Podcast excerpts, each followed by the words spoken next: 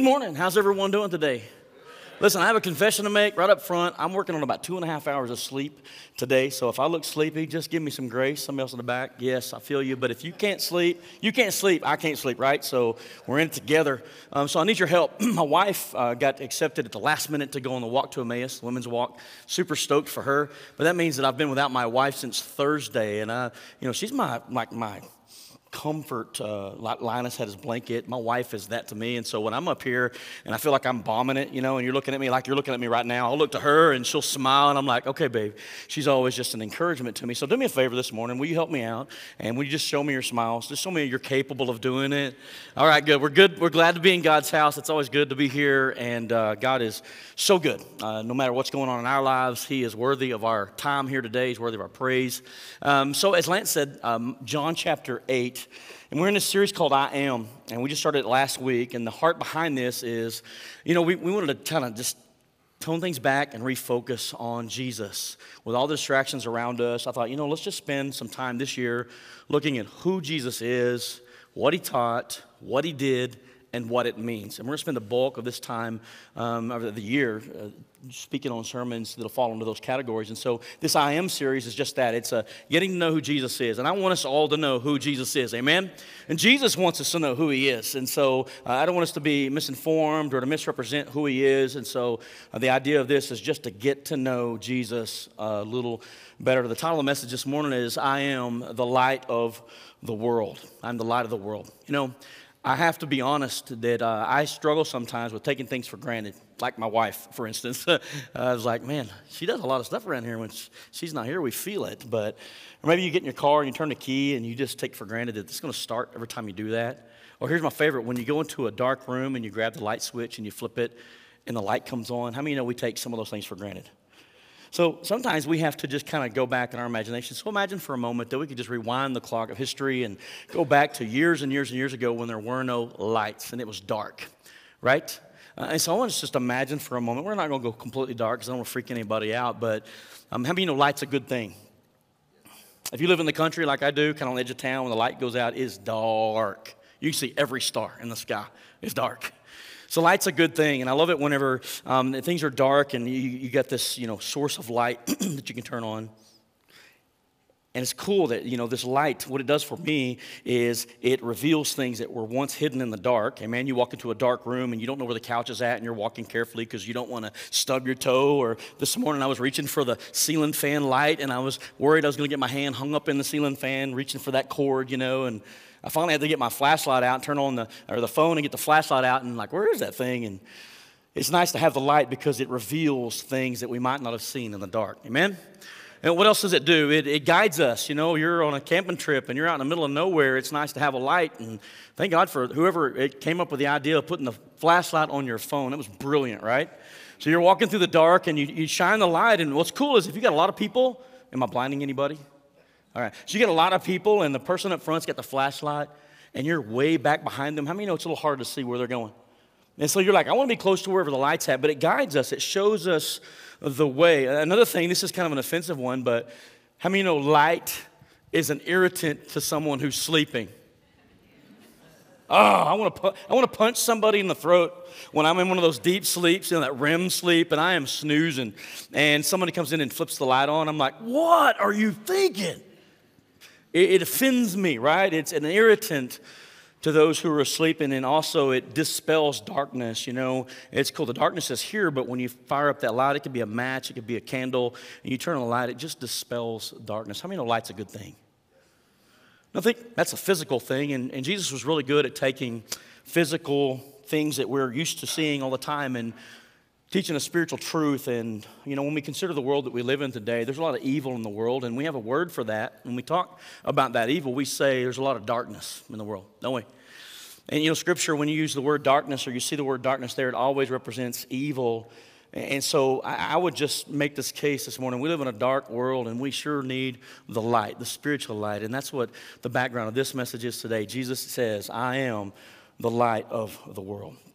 So, John chapter 8 is where this is found. One verse, and it's also found in John chapter 9, and I'll try to make my way over there um, as well. But one verse, Jesus says in chapter 8, verse 12, um, Jesus spoke to the people once more, and he said, I am the light of the world.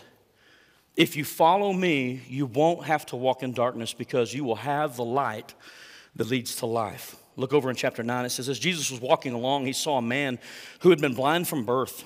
Rabbi, his disciples asked him, Why was this man born blind? Was it because of his own sins or his parents' sins? It was not because of his sins or his parents' sins, Jesus answered. This happened so that the power of God could be seen in him. We must quickly carry out the task assigned us by the one who sent us. The night is coming, and then no one can work. Listen to this. But while I am here in the world, I am the light of the world. Will you pray with me one more time? Father, I just um, humble myself before you right now. God, I am tired.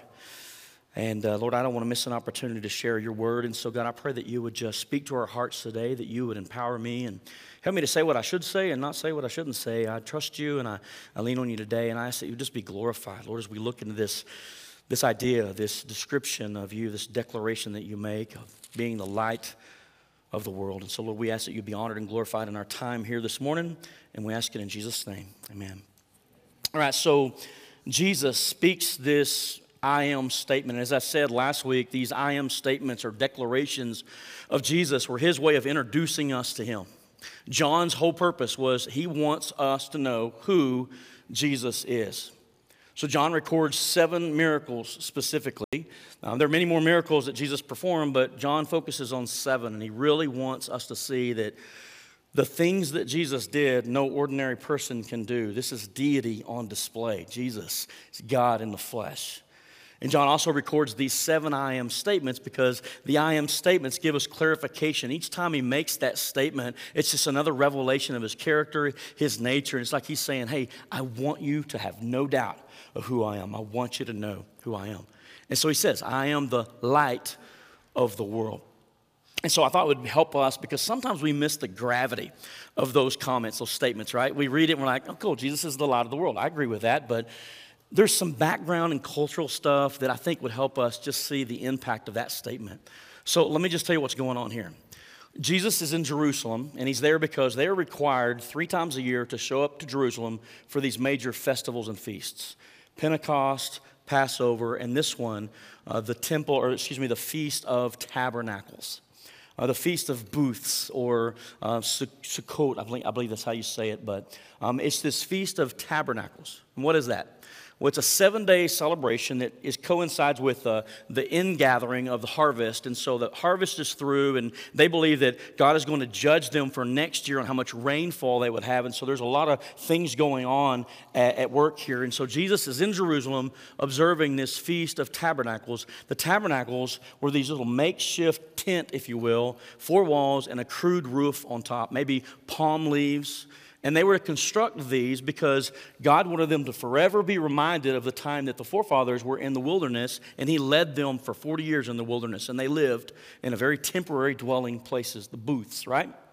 And so they would construct these booths, and, and they might eat in those, some of them might sleep in them, but it was a reminder of the time when God led the children of Israel for 40 years, the presence and the power of God. Must have been pretty cool, right, to observe that. But there's something else that went on there that was pretty um, cool to me, and it's um, the illumination of the temple, they called it. There's a water libation ceremony, and then there's the illumination of the temple. And what it looked like was this so it was very dark in those days. They didn't have street lights like we do. And so when it got dark, you just go home. There's not much to do after dark. And so it's dark at the temple. Jesus is there. It's towards the end of this festival. And you have to go to the Talmud, which is like the Jewish commentary of the Old Testament scriptures, to see the details here. Um, but what they, they state that happened in those, on those days where there was this four huge candelabras, 75 feet tall that were in the women's court of the temple, right? You have the Holy of Holies, the holy place where the priests work, and then there's the women's court. And in this women's court, there are four huge poles, if you will. And on the top of those 75 foot poles were four bowls. And those bowls were filled with oil, and they would use as the wick, like the priest worn out garments, they would just put them in there and they would light those things up. The priest would climb up the ladder and they would light those, and it would just light that whole place up.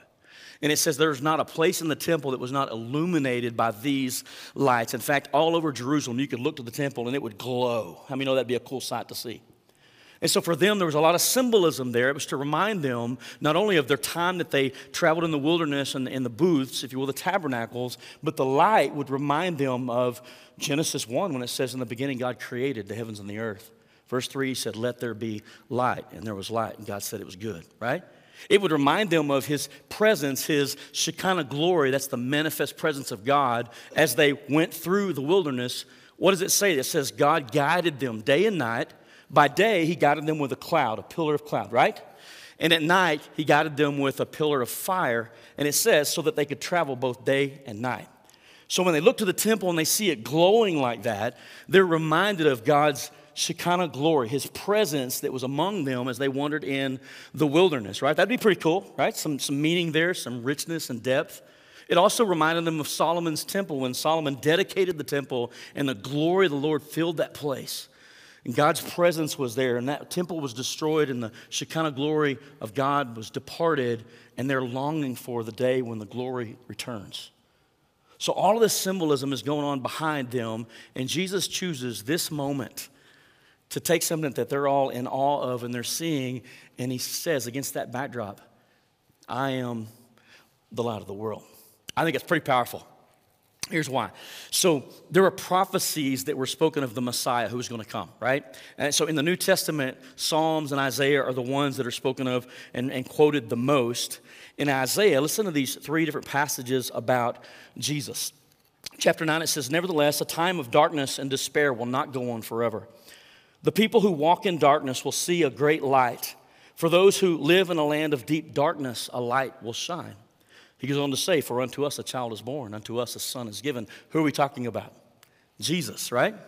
And so there's these prophecies of the coming Messiah and how he was going to bring light. In Isaiah 42, he goes on to say, um, I will take you by the hand and guard you. I will, I will give you to my people Israel as a symbol of my covenant with them, and you will be a light to guide the nations. You will open the eyes of the blind you will free the captives from prison, releasing those who sit in the dark dungeons. Again, we're talking about Jesus, this prophecy, looking forward to the Messiah when he would one day return. As they looked at those lights over the temple, it was a reminder and there was hope associated with that. They're like, one day the Messiah is going to come back and we're going to have his presence again, right? They're looking for the Messiah.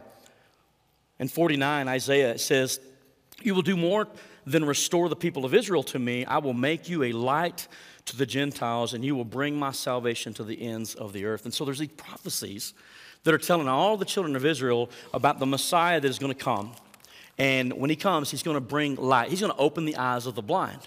And so in chapter 9, when he opens this dude's eyes, that should have been like a big light bulb that goes off in their head, going, wait a minute, there's prophecies about this. This is the Messiah, right?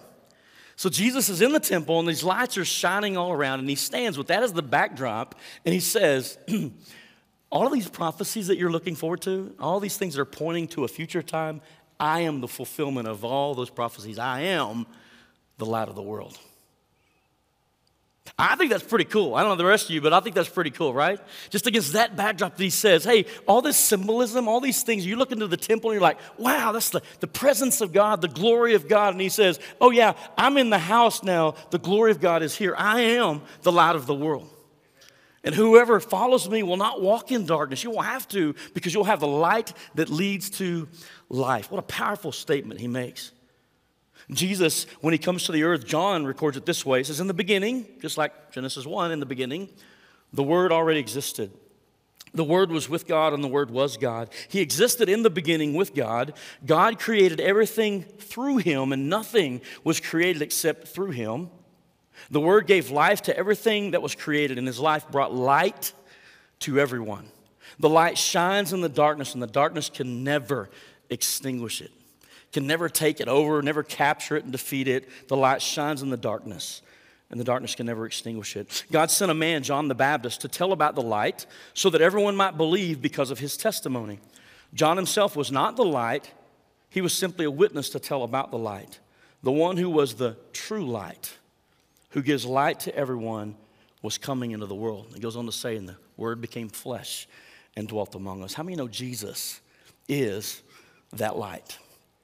And so Jesus stands in the temple and he makes this declaration of himself. He says, I am the light of the world. Now, as I said last week, you know, I think that in these, each of these declarations, he's given us a little bit more of a glimpse of who he is, his character, his nature. He's showing his, his deity, and he reveals to us our needs and how he meets those needs. And when he stands up and says, I am the light of the world, I want you to know that it made an impact on those who heard it then. It may not make much of an impact on us today, but I want you to know in that day, in that setting, with all that background going on, they took notice of what Jesus said. I am the fulfillment of all those things, the hope that you've been looking for, the one that opens the eyes of the blind, the ones that help those who are lost to be found. I am the light of the world. Now, I said earlier, the light reveals things that are in the dark. It lights our path. And I, and I, like that visual because I think about my life and how I follow Christ. And I, I truly believe He's my light, right? He rescued me out of the kingdom of darkness and put me in his kingdom of light and this marvelous light we just sang about. And, and I just know that I don't have to walk in darkness today because I have his light in me. Amen? He's a light of the world. And so I said also that that light sometimes is offensive. It's irritating to those who are asleep. Can I just tell you that sometimes people didn't receive that very well, and they still don't today. Jesus makes this declaration I am the light of the world, and Immediately after that, if you continue to read in chapter 8, it says, The Pharisees replied, You're making those claims about yourself. Such testimony is not valid. Why do they say that? Because in Jewish um, law, it was like nothing was accepted as truth unless it was established by two or three witnesses. And so they're saying, Your testimony about yourself being the light, I mean, that's cool, Jesus, and everything, but that testimony is invalid. And Jesus says, You're using the wrong standards. I know where I came from, and I know who I am. You're only seeing things on the surface. So my testimony is valid. I am the light of the world. And later in chapter 9, when he opens the eyes of the blind, how many know that should have sealed the deal? They should have been like, whoa.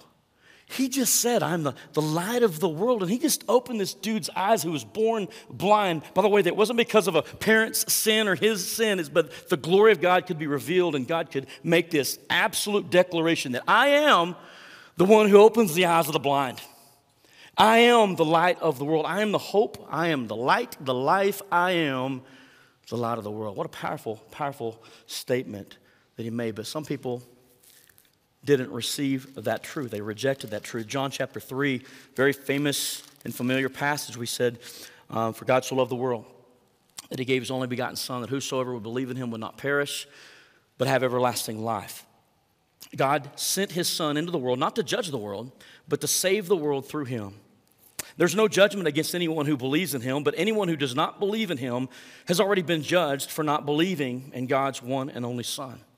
And the judgment is based on this fact. Here it is God's light, Jesus, came into the world, but people loved the darkness more than the light.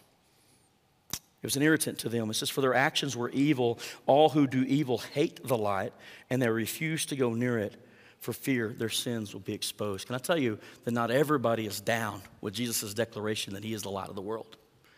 In fact, our world, struggling, looking for truth, looking for hope, they look in all these different places. And I just want to scream out Jesus is the only true source of light. In fact, the word light is phos, and it doesn't mean just a light, it means the source of that light. Jesus is screaming, I'm not just a light, I am the light of the world. And this world is groping around the darkness looking for truth. And Jesus says, Hey, here I am. I am the light of the world. And for some, they'll say, No, I can't, I can't accept that. That's offensive to me. But for those who do accept his testimony, for those who do believe that he is who he says he is, and they believe the miracles that validated those claims, do you know that every one of us were in darkness and he rescued us out of darkness? And he transferred us into this kingdom of his light, this glorious, marvelous light, all through the gospel. That we were all subject to darkness. We were in darkness. In fact, Paul said this way in Ephesians. In fact, if you want a little homework, I don't usually give this out, but I think it'd be great for us to just kind of refamiliarize ourselves with this passage of Scripture, Ephesians. Ephesians chapter 1, 2, and 3 gives us a lot of detail about what the gospel has done for us, who we are in the gospel, and what he's done and accomplished on our behalf. And then chapter four, he starts, he starts switching gears and he says, Okay, now I, I urge you to live a, a, to live a life worthy of the calling that you've been called to. I mean, if Christ has done all of this for us, this is how we should live. And then he goes on in chapter 4 through chapter 6 to tell us what that looks like as it relates to people, as it relates to behaviors, just how we live and walk out our life. And so um, it starts in verse 17. I won't read it all for sake of time, but it says, With the Lord's authority, I say this live no longer as the Gentiles do, for they are hopelessly confused. Their minds are full of darkness. They wander far from the life God gives them uh, because they have closed their minds and hardened their hearts against Him. They have no sense of shame. They live for lustful pleasure and eagerly practice every kind of impurity. He goes on to talk about what that looks like and the sins in chapter 5. He says that we're supposed to live in the light by imitating God and to walk away from impurity and all of these things. And he says, um, all this uh, obscene stories, foolish talk, and coarse jokes, these are not for you. Instead, there, there, there should be thankfulness to God. In verse 6, he says, Don't be fooled by those who try to excuse these sins, for the anger of God will fall on all who disobey him. Don't participate in the things these people do, for once you were full of darkness. Notice he didn't say once you were in the darkness, but you were full of darkness. Apart from the gospel, we are all hopelessly lost in darkness, right? That's why the good news is so good. Because once you were full of darkness, but now, Paul's talking to those who believe in Christ, you have light from the Lord. So live as people of light. For this light within you produces only what is good and right and true. Carefully determine what pleases the Lord. Take no part in the worthless deeds of evil and darkness. Instead, expose them. So, so just if you're, if you're keeping up here, Jesus is saying, Hey, I am the, the light of the world. I'm the source of truth, of hope. I'm the one that opens the eyes of the spiritually blind. I'm the one that leads people who are lost and helps them to be found in me and the gospel. And I am still the light of the world. And where they were looking forward to the coming of Christ again, he's right there in front of them. He's saying, Hey, I, am him. I'm the fulfillment of all that you've been looking forward to. I am the light of the world. And how many know that when Jesus was buried and crucified and resurrected, he went into heaven, he ascended into heaven, and uh, we're waiting for him to come back. And, and guys, let me just let you know a little secret he's coming back. He's coming back. And here's our, here's our hope Revelation chapter 21. Revelation chapter 21 tells us of the New Jerusalem in a time when we will no longer need the sun or the moon, but His presence, His Shekinah glory will light up everything. There'll be no more night. How many know that's going to be a cool time? Be in the presence of God, the light of the world, back amongst his people. What a great deal. But what about in between? Jesus is the light of the world. His testimony is like, hey, I want you to know who I am. I am the fulfillment of all those prophecies. So he's given us an idea of, of, his, his you know, character, his nature, like I am the fulfillment of these prophecies. His, his deity, I can open the eyes of the blind. Only God can do that. Someone born blind, he says, hey, I'm open the eyes of the blind. He did that in chapter 9. And he reveals to us our need and how he and only he meets that need. So I'll just say this Jesus alone is the hope of the world. Would you agree with that statement? Jesus alone is the hope of the world and able to give sight to the spiritually blind. And so, what do we do with this declaration? I am the light of the world. And he says, if you follow me, the promise is if you follow me, you won't have to walk in darkness because you'll have the light that leads to life. The light reveals, it guides, it dispels darkness. And I would say for us, as we live in a world with darkness and hurt, our trust must be anchored in Jesus alone as we look to Him as the true light, hope, and deliverer. Amen? He's our hope. Jesus wants the world to know who He is.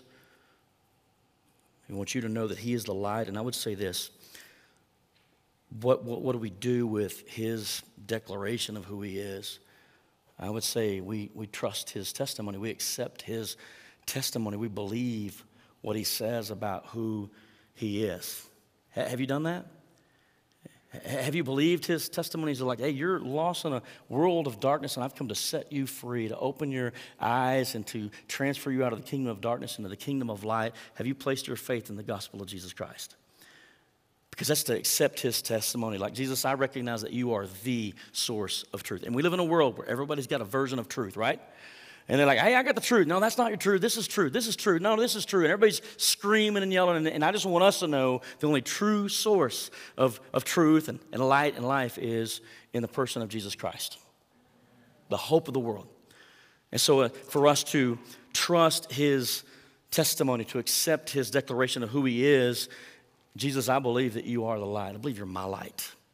And I can tell you that there was a season of my life when I was living in darkness and um, I just remember looking back at some of the things, and, and I've wrestled over the years with who I was before I came to Christ. And man, I'm thankful that we don't have to wallow around in that guilt anymore because we're a new creation. The old is gone, the new has come in the gospel of Jesus Christ. Amen? But to trust and accept his testimony of being the light. And secondly, I would say walk in the light. What does it mean to walk in the light? Well, walk in the light.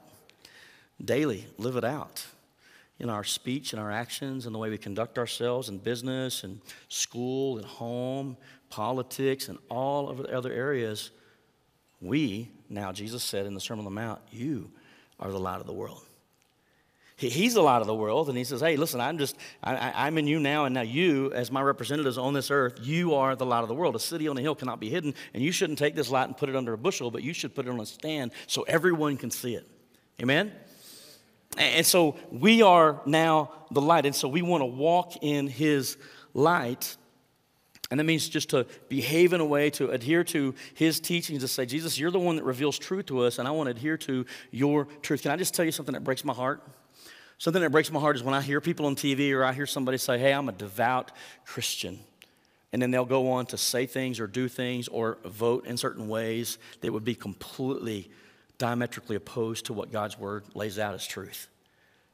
And I'm like, dude, you, you say you're a follower of Christ, and yet uh, the, the fruit doesn't match that. It just breaks my heart. And so I'm like, if we believe He is the light and His light is in us, let us walk in the light as He is in the light.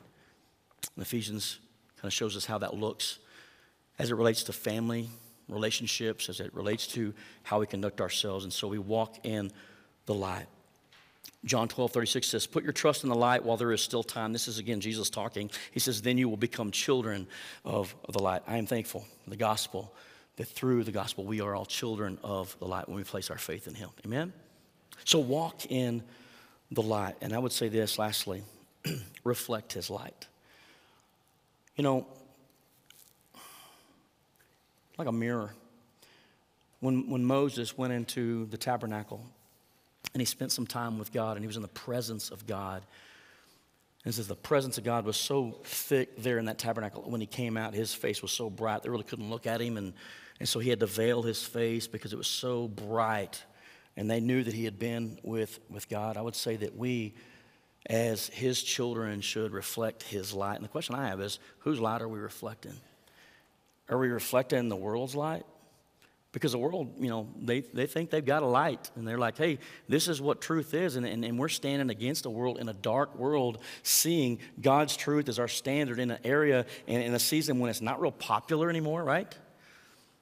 And we're pushing back the darkness, we're pushing it back as we trust and as we follow and as we adhere to His light and like He's our guide and we're just following Him and we're living this thing out. I would say we should, like never before, especially today, reflect His light in our community in our schools, in our families, in our workplaces. Amen? Amen. Whose light do we reflect? Do we, by the way we live and the things that we believe and how we adhere ourselves to certain belief systems, do we demonstrate by those actions and those words that we belong with Him and that we're reflecting His light? And so, um, man, I just think that is so powerful for us today. And what a great reminder of our need to be led by the true light of the world. And the beautiful thing is, is he's willing. You know, he's willing to just show us the way. And so and here's the cool thing. If you've placed your faith in Christ, and I hope you, you have, that means you are no longer in the darkness, but you're in the light. You're a child of the light. And if you're the child of the light, you have his light in you. And here's the thing the promise you don't have to walk in darkness because you have the light that leads to life in you. That's good news, isn't it? And so no matter what you're going through in life, you can say, God, I'm confused about this, and I just need you to reveal to me what I should do or how I should believe about this. And He's like, all right, I got, that's what the light's for. It reveals. I, just need some guidance in my life. I don't know what I should do here. he's like, hey, that's what I do. I guide people. And if you just trust in me, I'm the light of the world and I'm still guiding people. I'm still opening the eyes of the spiritually blind. I'm still rescuing people out of darkness and, and, and, and bringing them into the light. He's still the light of the world. Amen? And so, um, as we get to know him more and more, just uh, what, what an amazing declaration that is that Jesus is, Jesus is the light of the world. And the promise is for whoever follows him won't have to walk in darkness, but they'll have a life that leads, the light that leads to life. And in chapter 9, as he opens the eyes of the blind, just that revelation that Jesus still is in the business of opening the eyes of the blind, spiritually speaking. And I, and I don't know about you, but we live in a dark, dark world, and there needs to be some eyes open. And so my prayer is, God, would you just please shine your light? Shine it through me, the way I handle myself, the way I conduct myself in this world and business, when I deal with people. God, I'm representative of you, and you're the light, and I want to reflect that light because you said, Let your light so shine before men so that they may see your good works and then glorify God. How many know it's not about us? It's all about Him. So we want to reflect His light. Amen? As the true, great light of the world. Let's pray. Father, I thank you for just giving us another revelation of who your son is, and Jesus. And, and Lord, we tend to take for granted, uh, like we, we take for granted the physical light, we take for granted the spiritual light that you have given to us, and you, Lord, have rescued us out of darkness and put us into your kingdom of light, and you've called us your children of light, and how you long to guide us, and you still guide us, and you still lead us, and you still reveal to us, and you still push back the darkness. And Lord, we live in a dark world. We acknowledge that, we see it. And Lord, the thing that brings me comfort is to know that the light shines in the darkness, and the darkness will never be able to extinguish it. Lord, your light is always more powerful than the dark. And I pray that we would just realize that in our own lives, and Lord, that we would accept your testimony that you are our light.